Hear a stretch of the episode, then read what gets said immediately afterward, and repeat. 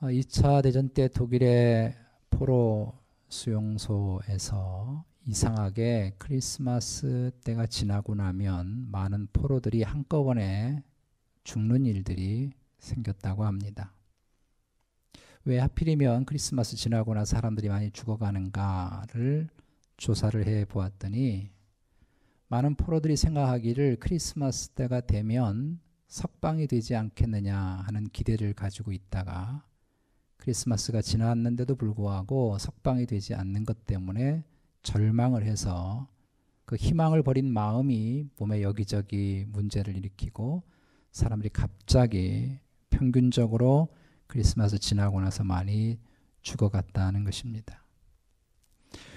우리는 지금 대림절 혹은 대강절이라고 하는 기간의 마지막 주간을 보내고 있습니다. 성탄절 전에 4주간을 대림절 혹은 대강절 그래서 오시는 오실 주님을 기대한다. 대림, 대강 그렇게 아, 우리가 부르는데요. 그 절기를 우리가 지나고 있습니다.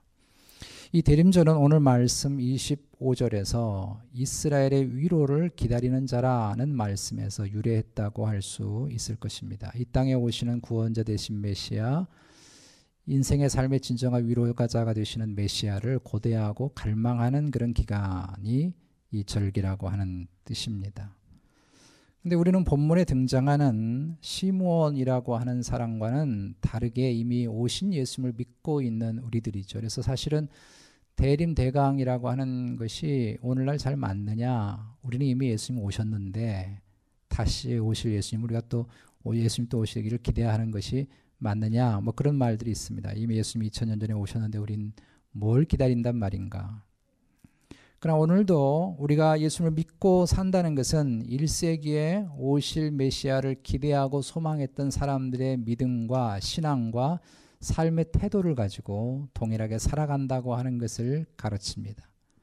그래서 동일한 믿음과 동일한 삶의 태도, 신앙의 태도를 가지고 이제 다시 오실 예수님, 재림의 예수님을 우리가 기대하고 소망하는 것이 오늘날 우리가 21세기를 살아가는 이 땅의 성도들의 삶의 자세가 되어야 한다는 것입니다. 그런 관점에서 예수님이 오시는 것을 기대하는 대림절, 대강절이라고 하는 것은 이미 오신 예수님에 대한 기대와 소망뿐만 아니라 앞으로 오실 예수님에 대한 소망과 기대를 가지고 보내는 절기라고 할 수 있겠습니다. 여러분은 사극 드라마 좋아하십니까? 예, 이런 이야기가 있는데 어느 장로님이 일주일 내내 세탁소에서 바쁘게 일을 하시다가 세상에 별 낙이 없잖아요.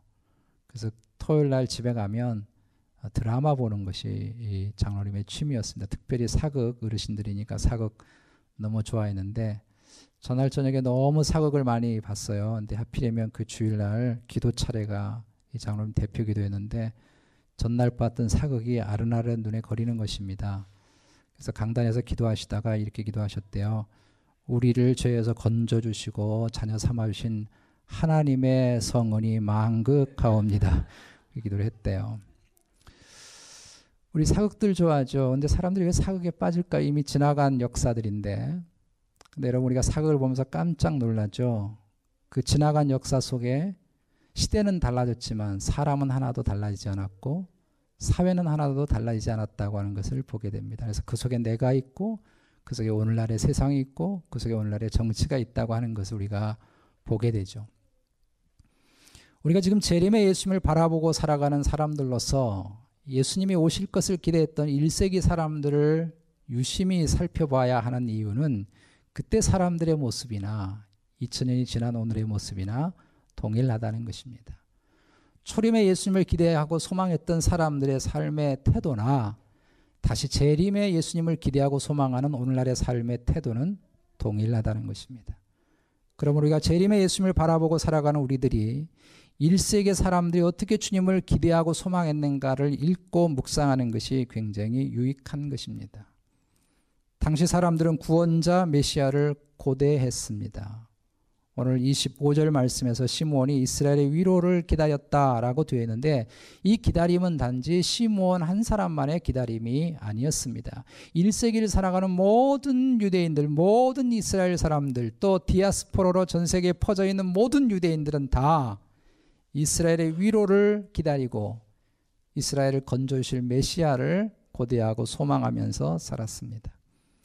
마태복음 2장에 보면 동방 박사들이 이상한 별을 보고 나신 왕께 경배하려고 왔다고 할 때 온 예루살렘 사람들이 흥분했던 것을 발견할 수 있습니다. 왜 그런가 하면 우리가 그렇게 고대하던 메시아 수백 년 동안 그렇게 우리가 고대하고 사모했던 메시아가 정말 왔다는 말인가 이것 때문에 굉장히 흥분을 했던 것이죠. 세례 요한이 요단강에서 세례를 베풀면서 사역을 시작할 때에 온 유대가 흥분해서 세례 요한에게 왔습니다. 세례 요한에 와서 사람들이 다 던지는 질문은 뭔가 하면 당신이 그 메시아입니까? 당신이 오실 그 메시아입니까? 이 말은 그렇게 이 당시 사람들이 오실 메시아에 대한 간절한 기대와 소망을 가지고 살았다는 것입니다. 우리가 살아가는 삶도 기다림의 연속이라고 할 수 있습니다. 열 달 동안 어머니 뱃속에서 온 가족들이 특별히 산모가 더 간절히 기다리는 그런 가운데 우리가 이 땅을 응애하고 태어나서 그렇게 태어나는 순간으로부터 시작해서 우리가 이 세상을 마지막 떠나는 순간까지 우리는 무엇인가를 항상 기다리면서 인생을 살아가게 되어져 있습니다.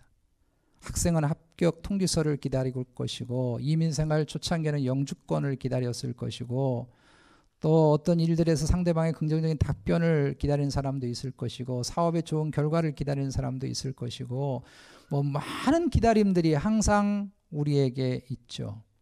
이런 수많은 기다림 속에 때로는 울기도 하고 때로는 웃기도 하면서 우리는 이 땅을 살다가 언젠가는 이 세상을 떠나게 될 것입니다. 남아프리카 공화국의 흑인과 백인의 오랜 갈등을 종식 시킨 지금 세상을 떠났습니다만은 넬슨 만델라 아, 대통령은 27년간 옥에서 살았습니다. 그는 남아공의 인종 차별 정책 반대 투쟁을 하다가 44살에 옥에 갇혀서 언제 출소했느냐 하면 71살에 나왔습니다. 특별히 마지막 18년 동안에 생활했던 로빈이라고 하는 섬의 감옥은 정말 끔찍한 곳입니다. 제가 어떤 다큐에서 봤는데요. 그 어, 넬스 만델라 대통령이 어, 지냈던 그 방은 양팔을 딱 벌리면 벽에 닿아요. 그런 조그만 방에서 그는 18년 동안 살았습니다. 어떻게 그런 곳에서 견딜 수 있었을까? 그리고 다른 감옥에서 포함해서 어떻게 27년을 어떻게 감옥에서 살아갈 수 있었을까? 한 번은 옥에 있었을 때 그의 딸이 아이를 낳아서 어 이제 아빠한테 그 아이를 보여주기 위해서 손주 나가지고 면회를 왔습니다. 그리고 아버지에게 얘기를 했어요. 아빠, 아빠가 이 손주에게 이름을 좀 붙여주세요. 그랬을 때 만델라 대통령이 그 손주의 이름을 희망이라고, 호프, 희망이라고 지어줬습니다. 그러면서 이렇게 얘기했어요. 너는 나의 희망이야. 나는 이 옥에서 견딜 수 있었던 것은 희망을 잃어버리지 않아서 견딜 수 있었어. 이렇게 얘기했다는 것입니다. 그런 가슴에 백인과 흑인이 함께 손을 잡고 살아가는 이 세상에 대한 희망, 소망을 버리지 않았기 때문에 27년 동안 옥에서 견딜 수가 있었던 것입니다. 오늘 넬슨 만델라 대통령만큼이나 오랜 시간을 희망을 버리지 않고 주님을 기다린 사람이 본문에 등장합니다. 이 사람이 시므온이라고 하는 사람입니다. 오늘 그의 기다림을 한번 이야기를 살펴보면서 우리가 이 땅에서 끊임없이 무엇인가를 기다리고 있는 우리의 인생의 삶에 주님이 주시는 음성이 무엇인가 하는 것을 좀 듣기를 원합니다. 가장 먼저 생각할 것은 이 시몬의 기다림은 결코 쉽지 않았을 것이다고 하는 것입니다. 성경의 시몬이 어떤 사람인가 뭐 처음 등장했으니까 누가복음 2장에 어떤 사람인가 하는 것이 잘 나타나 있지 않습니다. 단지 25절 말씀에 보면 그는 의롭고 경건했다 이렇게 되어져 있습니다. 전설에 의하면 그는 제사장일 것이다 이렇게 얘기하는데 저는 제사장이라고 하는 데는 동의하지 않습니다. 왜냐하면 우리 신약 성경을 보면 나오는 모든 사람들마다 제사장일 경우는 반드시 제사장이라고 직분을 이렇게 적게 적어 놓았어요. 그 다음 말씀에 보면 우리 읽진 않았는데 36절 이하에 보면 안나라고 하는 할머니가 또 시몬 할아버지처럼 예수님의 나심을 탄생을 기다렸던 분이 있습니다. 오랜 시간 동안. 근데 이 사람은 선지자라고 분명히 기록을 하고 있습니다. 그러므로 시므온이 어떤 직분을 가지지 않았다고 하는 것을 보면 그는 아주 평범한 성도였다고 생각할 수 있습니다. 그는 평범한 성도로서 무슨 선지자도 아니었고 제상도 아니었고 아니 평범한 노인으로서 어떻게 오랜 시간 동안 기다리고 포기하지 않고 기다릴 수 있었을까? 초기 기독교의 자료에 보면 시몬의 이때 나이가 112세쯤 된다고 그렇게 기록을 하고 있습니다. 근데 예수님 당시에 사람들의 평균 수명이요 50에서 60세 정도였어요. 그러니까 이 시몬 할아버지는 더블로 사신 거죠. 두 배 가까이 사신 거예요. 굉장히 오래 산 것이죠. 그런데 그가 오래 살았던 이유에 대해서 오늘 말씀해 보니까 성령 하나님이 그리스도를 보기 전에는 죽지 아니하리라는 이 말씀 때문에 그가 오랫동안 기다리고 기다리면서 예수님 오시기를 예수님을 만나기를 고대하고 사모했다고 하는 것입니다. 우리는 그의 기다림이 얼마나 긴 시간이었고 얼마나 힘든 기간이었을까를 짐작하게 하는 것이 29절의 말씀입니다. 시몬이 아기 예수님 이때 예수님이 이제 40일 되셨을 때 이 세상에 태어나서 40일 되셨을 때 결례 예식을 행하기 위해서 율법에 따라 이렇게 성전에 들어오게 됐는데 이 예수님을 이 시몬이 품에 안고 했던 첫 번째 기도가 우리 29절인데요. 29절 같이 함께 읽어 봅시다. 시작. 주제여 이제는 말씀하신 대로 종을 평안히 놓아 주시는도다. 여러분 이건 이 말씀은 주제라고 하는 것은 우리 하나님 말씀하죠. 이 말씀은 오랜 기다림 기다림 후에 드디어 그 결실을 본 것에 대한 기쁨의 탄성이죠. 마치 이와 같다 할 수 있겠습니다. 숨을 쉴 수 없는 목에 무슨 뭐가 걸려 가지고 여러분 기도가 막혀서 숨을 쉴 수 없으면 죽겠죠. 근데 숨을 쉴 수 없는 그 마지막 숨이 막 넘어가는 순간에 숨을 쉴 수 있게 된다면 그 얼마나 그 숨이 아이고 살 것 같다 뭐 이런 생각이 들겠어요. 지금 시몬이 기다리고 기다리고 기다리고 기다려서 이 도저히 기다릴 수 없을 것 같은 그런 마지막까지 예수님을 기다렸다가 아기 예수를 만나게 됐다는 것입니다. 그래서 생후 40일 된 아기 예수를 안았을 때 그 시몬의 감격이 여러분 어떻겠습니까? 뭐 눈물 없이 이 예수님에 대해서 이런 찬송을 할 수 없었겠죠. 근데 여러분 우리는 이 시몬이 그렇게 오랜 시간 동안 기다린 이유를 알아야 합니다. 그것은 예수님을 안게 될 것이라고 하는 이유 때문에 그렇습니다. 시몬이 뭐 세상에 부자가 되기 위해서 기다린 것도 아니고 출세를 하기 위해서 기다린 것도 아니고 건강을 위해서 기다린 것도 아니고 오직 예수님을 만나기를 소망하면서 기다렸습니다. 히브리서 기자가 히브리서 11장에서 우리는 믿음 가운데 살아가야 한다고 하는 것을 강조하면서 믿음의 선진 종들의 예를 들어 우리가 믿음이 얼마나 중요한가를 설명합니다. 근데 여러분 이 믿음에는 반드시 함께 있어야 될 것이 있다고 말씀하는데 그것이 히브리서 12장인데 그것은 믿음의 결실을 얻기 위해서는 반드시 기다림의 인내가, 인내가 필요하다고 하는 것을 강조합니다. 그래서 히브리서 12장 1절부터 3절에 이런 말씀이 있습니다. 이러므로 우리에게 구름같이 둘러싼 허다한 증인들이 있으니 모든 무거운 것과 얽매이기 쉬운 죄를 벗어버리고 인내로서 우리 앞에 당한 경주를 하며 믿음의 주여 또 온전케 하시는 이인 예수를 바라보자. 그는 그 앞에 있는 기쁨을 위하여 십자가를 참으사 부끄러움을 개의치 아니하시더니 하나님 보좌 우편에 앉으셨느니라. 너희가 피곤하여 낙심하지 않기 위해서 죄인들이 이같이 자기에게 거역한 일을 참으신 일을 생각하라. 한번 따라합시다. 참으신 일을 생각하라. 이게 무슨 말씀인가 하면은 여러분 기다림의 대가 왕초가 계시다면 그분은 예수님이라는 것입니다.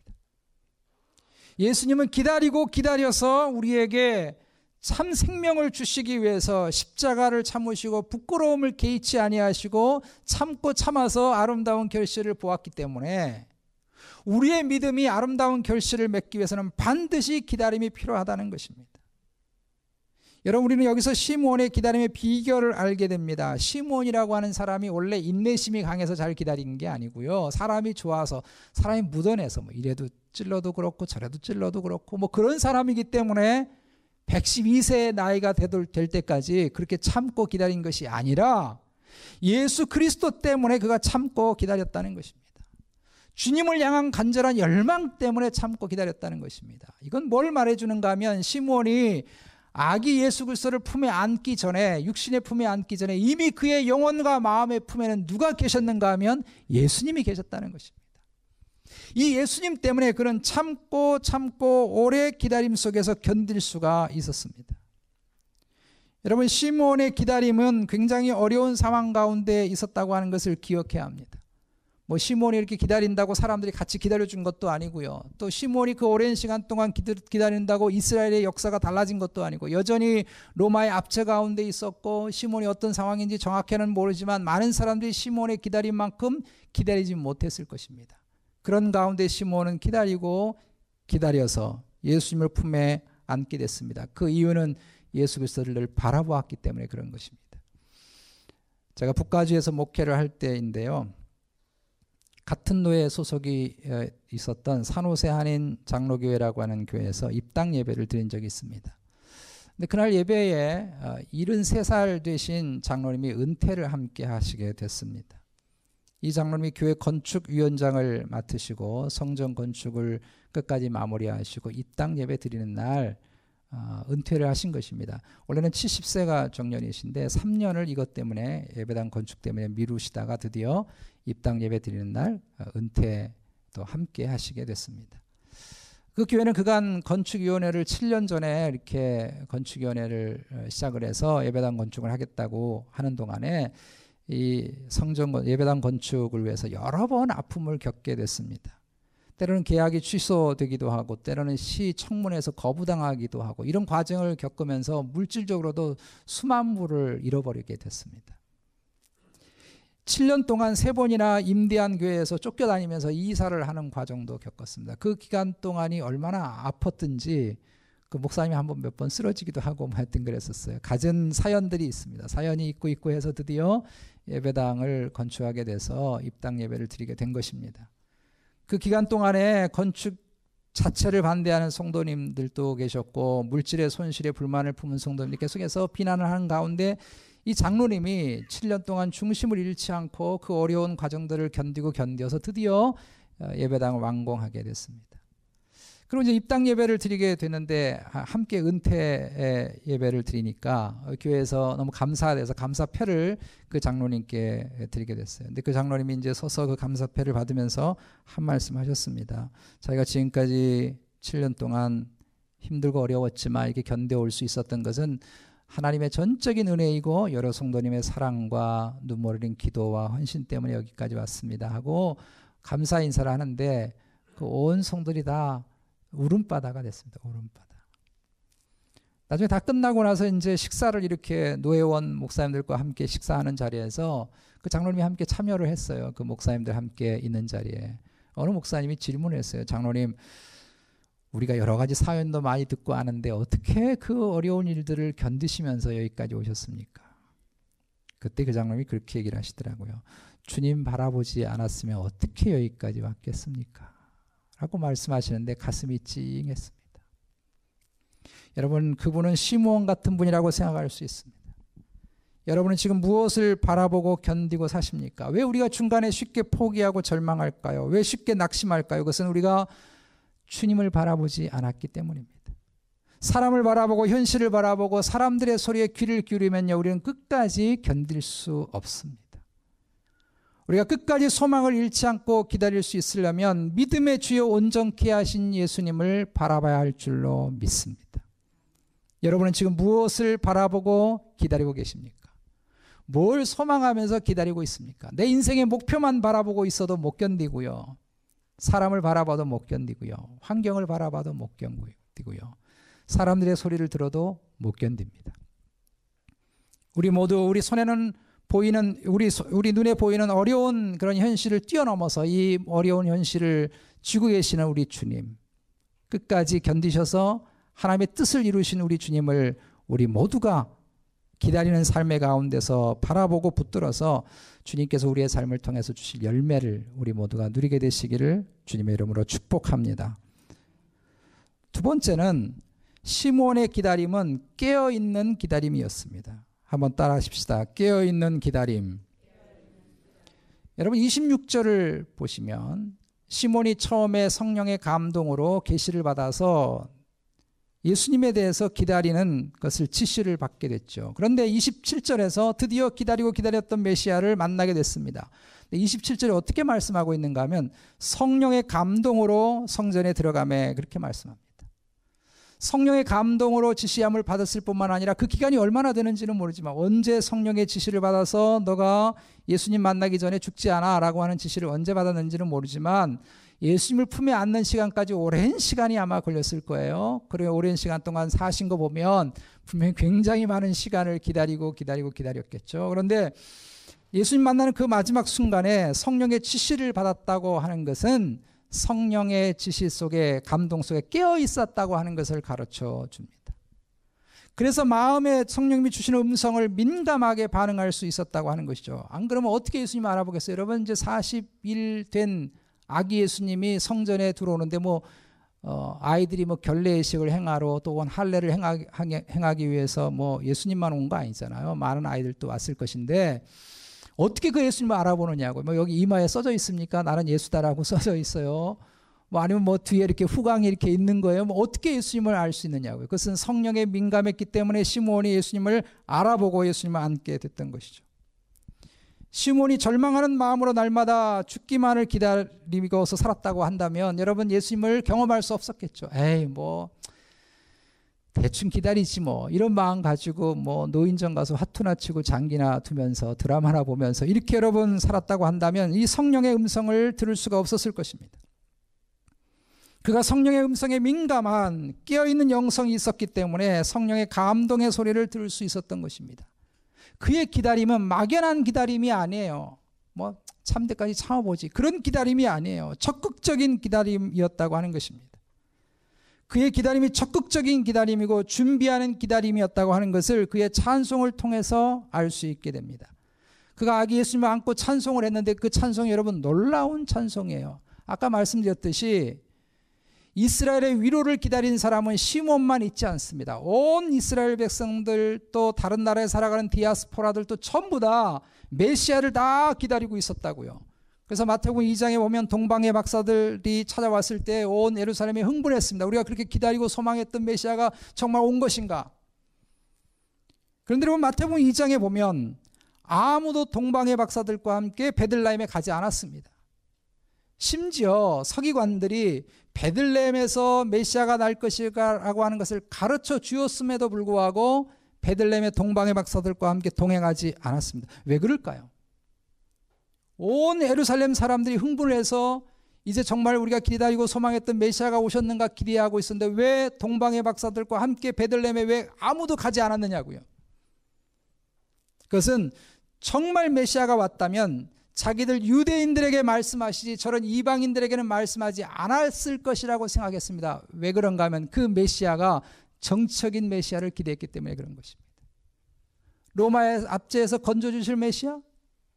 우리에게 부를 가져다 주실 메시아? 우리를 전쟁에서 승리케 하실 메시아? 나를 잘 살게 해줄 그럴 위로자? 이런 메시아를 소망했기 때문에 아무도 동방의 박사들과 함께 베들레헴에 가지 않았습니다. 그러나 이런 메시아는 구약에서 예언된 메시아가 아닙니다. 근데 여러분 오늘 시몬이 아기 예수님을 안고 찬송한 내용을 한번 여러분 보시기 바랍니다. 30절부터 32절 말씀. 같이 함께 읽어보겠습니다. 30절, 31절, 32절 같이 읽어보십시다. 시작. 내 눈이 주의 구원을 보였사오니 이는 만민 앞에 예비하신 것이요 이방을 비추는 빛이요 주의 백성 이스라엘의 영광이니이다 하니 여러분 이 말씀에 보면 시므온은 정적인 메시아를 기대한 것이 아니고 죄악 가운데 우리를 건져 주실 구세주를 노래하고 있습니다. 지금 예수님이 모든 이스라엘 백성들 유대 사람들이 소망하고 대망했던 그런 정적인 메시아가 아니라 구약에서 정확하게 말씀하고 있는 죄로부터 우리를 건져주실 구세주라고 하는 것을 노래하고 있고 이스라엘만 위한 것이 아니라 이방인들에게도 빛이 되어서 만민을 위해서 이분이 오셨다라고 노래하고 있습니다. 정말 놀라운 일이에요. 아무도 이스라엘 백성들 중에 그렇게 믿는 이도 없고 그렇게 생각하는 이도 없었던 그 당시에 이 시몬 할아버지가 정확하게 구약에 말씀하고 있는 메시아를 노래하고 있습니다. 여러분 이건 무엇을 말하고 있습니까? 당시 유대인들이 하나님 말씀을 잘 살펴보지 않고 메시아를 기다렸는데 시몬은 그렇게 기다린 게 아니란 말이에요. 그냥 마냥 낚싯대나 내려오고 그렇게 시간을 때우면서 예수님을 기다린 것이 아니라 그는 자신이 품에 안게 될 메시아가 어떤 메시아인가를 고대하면서 하나님 말씀을 연구하고 묵상하고 공부했다는 것입니다. 그리고 자신이 기다릴 메시아가 어떤 분이라고 하는 것을 정말 알게 됐습니다. 그리고 정말 흥분하는 마음을 가지고 기대하는 마음을 가지고 주님을 기다렸던 것입니다. 그래서 이런 찬송을 여러 번 할 수 있었습니다. 그가 오랜 시간 동안 가슴에 담아온 하나님 말씀이었기 때문에 아기 예수님을 앉자마자 그 담아둔 말씀이 툭 하고 터져나오고 찬송으로 나왔던 것입니다. 요즘 여러분 한국 뉴스 많이 보시죠? 뭐 그런 얘기가 있더라고요. 개그맨보다 재밌는 뉴스들이 요즘에 하도 많아서 개그맨들이 설 자리가 없다. 뭐 그런 얘기를 하는 어, 뉴스들이 요즘에 계속 나오고 있습니다. 한국 뉴스 중에서요. 박 대통령이 지난 시간 동안 말 실수한 것을 분석해 놓은 내용을 제가 한번 보게 됐습니다. 그때는 실수한 것이 단순한 말 실수라고 생각했는데 지나고 보니까 그것이 실수가 아니라 본심이더라. 그런 이야기 평가였습니다. 여러분 우리는 우리 마음에 늘 품고 있는 생각을 어느 순간에는 툭 하고 꺼내놓는 순간이 있죠. 오랜 시간 동안 가슴에 담고 있고 담고 있는 것을 어느 순간에는 꺼내놓는 것입니다. 지금 시므온이 40일 된 아기 예수님을 안고 찬송한 이 찬송은 당시 이스라엘 백성들이 기대했던 정치적인 메시아가 아니에요. 그런데 너무 정확하게도 구약에 예언되어 있는 하나님이 이 땅에 보내실 우리 주 예수 그리스도의 모습을 정확하게 표현하고 있습니다. 어떻게 시몬이 정확하게 이 찬송을 할 수 있었는가 하면 그는 기다리는 시간들을 허송세월로 보낸 게 아니라는 것입니다. 자신이 기다릴 메시아가 어떤 분인가에 대해서 공부하고 연구하고 묵상하고 기도하면서 간절히 예수님을 사모했던 것입니다. 그래서 이런 예수님을 그의 품에 앉자마자 자기도 모르게 이 찬송이 그 속에서 터져나오게 됐던 것이죠. 여러분, 시몬의 기다림은 적극적인 기다림입니다. 언제가 예수님이 오신다면 내가 당장에 뛰어가서 예수님을 가슴에 품고 이런 노래를 부르리라 라고 마음에 담고 묵상하고 연구했던 것을 하나님 앞에서 터트려 찬송을 불렀던 것입니다. 여러분은 무엇을 기다리면서 어떻게 기다리면서 인생을 사십니까? 내가 인생을 살아갈 때 무엇인가를 기다린다면 어떻게 기다리면서 인생을 사십니까? 레리 클랩이라고 하는 분이 쓴 책에 이런 내용이 있습니다. 이분이 어린 시절에 소년 야구단에 들어가서 야구를 하게 됐어요. 우리 아이들도 많이 뭐 야구 하고 혹은 축구하고 가르치고 있죠. 이분은 재주가 없었던지 번번이 방망이를 휘둘 때마다 항상 삼진 아웃을 당한 것입니다. 근데 자기가 가만히 보니까 어떤 아이는 방망이를 한 번도 휘두르지 않고도 인류를 진출하는 것입니다. 어느 경우 그렇습니까? 예? 포볼일 경우에 가는 거예요. 그런데 방망이를 한 번도 휘두르지 않고 포볼을 하고 난 다음에 갈 때 사람들이 박수를 쳐주는 거예요. 그래서 이, 이분이 이 목사님이 생각을 했어요. 아, 나도 포볼 작전을 해야 되겠다. 내가 방망이를 휘둘러서 한 번도 못 가는 것보다 차라리 가만히 기다리고 있다가 볼넷이 되면 내가 걸어갈 수 있지 않겠느냐. 그래서 한 번도 방망이를 휘두르지 않았습니다. 삼진을 여러 번 당했지만 그래도 가끔 포볼을 자기가 얻어서 인류를 걸어가게 돼서 방망이를 휘둘 때보다 출루율이 높아진 것입니다. 네, 여러분 질문 하나 할게요. 이분이 계속해서 야구를 했을까요? 안 했을까요? 그 다음 시즌에 아무도 뽑아주지 않습니다. 한 번도 방망이를 휘두르지 않는 이 친구를 누가 뽑아주느냐고요? 어느, 어느 팀이. 이분은 이 일을 두고 두고 두고 후회하면서 입버릇처럼 사람들이 이렇게 말을 했습니다. 아웃당하는 것을 두려워하지 말아라. 삼진 당하는 것을 두려워하지 말라. 때로는 삼진을 당하고 때로는 아웃을 당하면서도 오는 볼을 향해서 방망이를 휘두를 때 진짜 야구를 배우는 것이다. 경험하는 것이다. 우리의 삶에서 삼진 당하는 것이 두려워서 사람들이 나를 어떻게 판단하는가 판단이 두려워서 실패할까 두려워서 눈치를 보고 가만히 기다리는 것은 어리석은 것입니다. 이런 기다림 속에는 예수님을 품에 안고 이런 찬송을 부를 수 있는 영광스러운 자리가 있을 수 없는 것이죠. 영성신학자 헨리 나우엔이라고 하는 분이 이런 말을 했습니다. 성도의 기다림은 무에서 유에로의 이동이 아니라 아무것도 없는 데서 있는 곳으로의 이동이 아니라 작은 유에서 큰 유에로의 이동이다. 이렇게 말했습니다. 여러분 어떤 기다림의 자세를 가지고 이 한 해를 살아오셨습니까? 가만히 팔짱을 끼면서 다른 사람 하는 일을 판단하고 정죄하고 비판하는 자리에 있었습니까? 가만히 앉아서 행운이 오기를 가만히 기다리는 그런 기다림 속에 여러분 사셨습니까? 이런 거 누구나 할 수 있어요. 이런 자세는 시몬의 기다림의 자세가 아닙니다. 비록 실패할 수도 있고 손해 볼 수도 있지만 다시 일어서고 다시 도전하고 다시 주님을 붙드는 이런 기다림을 통해서 시몬이 경험했던 그런 열매를 우리 모두가 경험하게 되시기를 주의 이름으로 축복합니다. 말씀을 맺습니다. 이 성공의 교회를 관리하는 분이 계세요. 여러분 한번 간혹 볼 것인데요. 한 번씩 보게 되죠. 그분 오피스가 요 문을 열고 저쪽 우리 소예배실 문을 열고 가면 그 바로 오피스가 있습니다. 섹스턴이라고 해서 자기 오피스가 있어요. 근데 이분이 12월 초에서부터 자기 오피스 문에 뭐를 달아놨는지 보셨습니까 혹시? 어, 산타 양말을 큰 걸 하나 걸어 두셨습니다. 제가 12월 초부터 매일마다 새벽 기도를 올 때마다 문을 열고 탁 문을 열고 불을 딱 켜면 그 양말이 하나 이렇게 보입니다. 제가 한 번도 그분하고 대화는 못 해봤어요. 거기에 뭐 담아주기 원하십니까? 이렇게 대화는 못 해봤는데 제가 매일마다 그 양말을 볼 때마다 저분은 뭘 기다리며 살까? 저 안에 뭘 담아두기를 원할까? 이런 생각이 들고 제가 새벽 기도에 가서 하나님 앞에 기도할 때마다 이렇게 생각이 들었습니다. 나는 도대체 뭘 기다리며 인생을 살까? 내 인생의 거대한 그런 보따리 속에는 뭐를 담기를 원할까? 이런 생각을 하나님 앞에 했던 적이 있습니다. 여러분은 무엇을 기다리면서 삶을 살아가십니까? 그 기다림이 주님을 바라보는 기다림이 되기를 주의 이름으로 축복합니다. 시몬 당시 사람들은 메시아를 기다렸지만 정작 그 메시아를 기다린 게 아니고 메시아를 통해서 얻게 되는 자기의 유익만을 추구했습니다. 그러나 시몬은 예수님을 안고 기뻐했습니다. 이번 성탄절이 여러분들에게 주님을 안고 기뻐할 수 있는 그런 기다림의 아름다운 결실이 있는 그런 좋은 행복한 그런 복된 성탄절이 되기를 주의 이름으로 축복합니다. 예수님이 오셨을 때 성경에 가장 많이 등장하는 표현이 무엇인가 하면 때가 참회라고 하는 표현입니다. 한번 따라합시다. 때가 참회. 예수님이 기다리고 기다리다가 드디어 하나님의 때가 차서 주님이 오셨다고 하는 것입니다.